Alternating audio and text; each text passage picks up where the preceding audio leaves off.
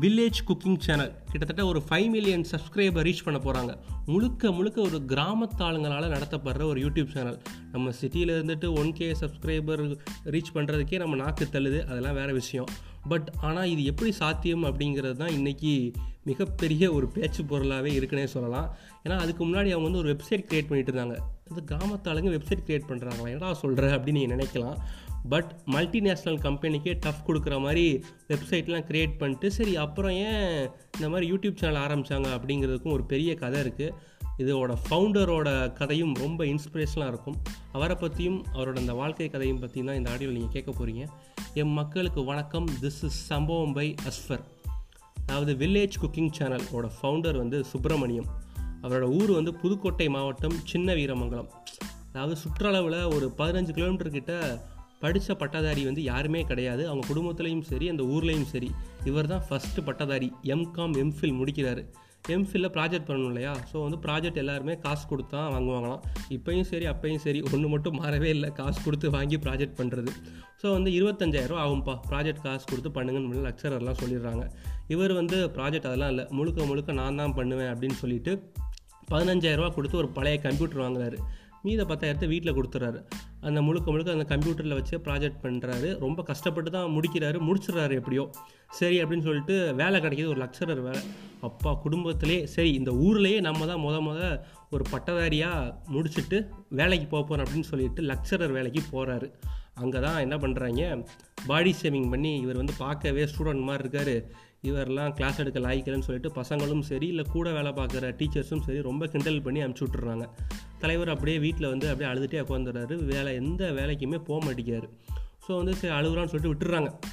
சரி ஏதாச்சும் வேலைக்கு போகணும் அப்படின்னு சொல்லிட்டு அந்த பழைய கம்ப்யூட்டர் இருக்காதுலே வேலை தேட ஆரம்பிக்கிறாரு. எதுவுமே கிடைக்கல. சரி வெப்சைட் க்ரியேட் பண்ணான்னு சொல்லிட்டு வெப்சைட் க்ரியேட் பண்ணுறாரு அப்படியும் ஒன்றும் லைட்டாக செட் ஆகிற மாதிரி தெரில கொஞ்சம் கொஞ்சம் காசு வருது. கரெக்டாக சரி பையன் வந்து ஒரு கால் கட்டு போட்டால் திருந்திடுவான் அப்படின்னு சொல்லிட்டு எல்லா வீட்லேயும் பண்ணுற மாதிரி ஒரு கல்யாணம் பண்ணி வச்சிடுறாங்க. கரெக்டாக நாளைக்கு கல்யாணம்னா இன்றைக்கி வந்து கூகுள்லேருந்து ஒரு பன்னெண்டாயிரம் வருது. நீங்கள் வந்து ஒரு வெப்சைட் க்ரியேட் பண்ணிட்டீங்க சூப்பர் அப்படின்னு சொல்லிட்டு. ஆஹா இது செம்ம மேட்டராக இருக்கே அப்படின்னு சொல்லிட்டு வெப்சைட்டு வெறித்தனமாக க்ரியேட் பண்ண ஆரம்பிக்கிறார். கிட்டத்தட்ட ஒரு மாதம் ஒரு லட்ச ரூபா கிட்ட சம்பளம் அவரே அந்த வெப்சைட்லேருந்து ஏர்ன் பண்ணுறாருன்னு பார்த்துக்கோங்களேன். வேறு லெவலில் பண்ணுறாரு ஒரு மல்டிநேஷ்னல் கம்பெனியில் யாரா அவன் சுப்பிரமணியமா ஊர் என்ன சொன்னீங்க? சின்ன வீரமங்கலமா இதெல்லாம் மேப்பில் கூட இருக்கான்னு தெரிலன்னு சொல்லிட்டு அவனை முதல்ல பார்க்கணும் அப்படின்னு சொல்லிட்டு இவரை கூப்பிட்டு விட்றாங்க. இந்த மாதிரி உன்னோட வெப்சைட்டை வந்து எங்களுக்கு கொடுத்துரு. அதுக்கு உண்டான காசை நாங்கள் கொடுத்துட்றோம். நீ வந்து உன் கிராமத்திலே வேலை பாரு. எங்களுக்கு எங்கள் வெப்சைட்டுக்கு வந்து வேலை பாரு. இனிமேல் அது உன் வெப்சைட் கிடையாது ஏன் வெப்சைட் அப்படின்னு சொல்கிறாரு இன்னும் இவர் வந்து சரி மல்டிநேஷ்னல் கம்பெனி ஓவர் நெருக்கடி அப்படின்னு சொல்லிட்டு நான் கொடுத்துட்றேன். அப்படின்னு சொல்லிடுறாரு. அதுக்கு உண்டான காசை கொடுன்னு சொல்லிட்டு காசை வாங்கிடுறாரு. பட் ஆனால் ஒரு கண்டிஷன் சொல்கிறாங்க நீ இனிமேல் வெளியே போய் எந்த வெப்சைட்டும் ஆரம்பிக்கக்கூடாது அப்படிங்கிறாங்க. சரி இவருன்னு சொல்லி பாண்டில் கையெழுத்து போட்டுறாரு சரி நீ எனக்கு வந்து வேலை பாடுறா அப்படிங்காங்க. அதெல்லாம் கிடையாது நான் யாருக்கும் வேலை பார்க்க மாட்டேன் அப்படின்னு சொல்லிட்டு கிளம்பிடுறாரு. அப்போ கூப்பிட்டு கேட்குறாங்க சரி ஊரில் போய் என்ன பண்ண போகிறேன் வேலை இல்லைன்னொடனே நான் வந்து யூடியூப் சேனல் ஆரம்பிக்க போகிறேன் அப்படின்னாரு. உடனே எல்லோரும் ஒரு மாதிரி சிரிச்சிருக்காங்க. கக்க புக்க கக்க புக்கன்ட்டு ஏன்டா கிராமத்தில் நெட்டே கிடைக்காது. அதுவும் உங்கள் ஊரில் எப்படி நெட்டு கிடைக்கும்? யூடியூப் சேனல் ஆரம்பித்து இதெல்லாம் நடக்கிற காரியமாக சொல்லிட்டு ஒரு ஒரு மாதிரி அவமானப்படுத்தி அனுப்பிச்சிடுறாங்க. அதுக்கப்புறம் வில்லேஜுக்கு வந்து சரி நம்ம குக்கிங் சேனல் ஆரம்பிக்கலாம்னு சொல்லிட்டு வில்லேஜ் குக்கிங் சேனல் ஒன்று ஆரம்பிக்கிறார். அவரோட தாத்தா வந்து சமையக்கிறார் இந்த கோயில் திருவிழா இந்த திருமண மண்டபம் அங்கெல்லாம் சம்ப வேலையெல்லாம் பார்த்துட்டு சரி இந்த குக்கிங் சேனல் ஆரம்பிப்போம்னு சொல்லிட்டு ஆரம்பிக்கிறாங்க. ஒரு எட்டு மாதம் கிட்டத்தட்ட போகுது வந்து அவ்வளோ எதிர்பார்த்த வியூஸ் எதுவுமே வரல.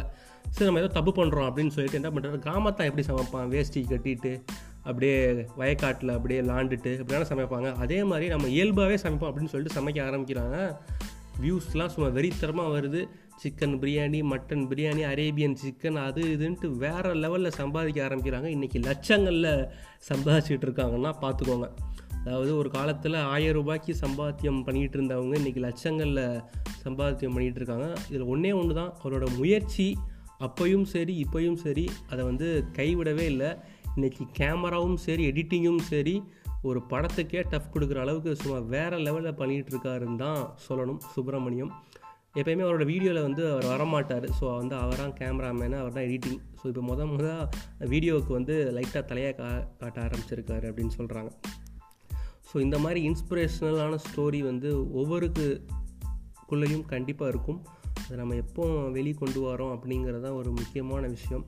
ஸோ வந்து ஒரு விஷயத்துக்காண்டி நம்ம ஜெயிக்கிறோமோ தோக்குறோமோ இல்லையோ இறங்கி சண்டை போடுறோமா? அதுதான் முக்கியம். கடைசி வரைக்கும் சண்டை செஞ்சுட்டே இருப்போம். வெற்றிக்கும் தோல்விக்கும் நடுவில் தான் நம்ம எப்பயுமே இருந்துக்கிட்டே இருப்போம். எங்கேயும் நம்ம போக போகிறதில்ல முயற்சி ஒன்று தான் நிரந்தரம். So stay safe stay positive tata bye bye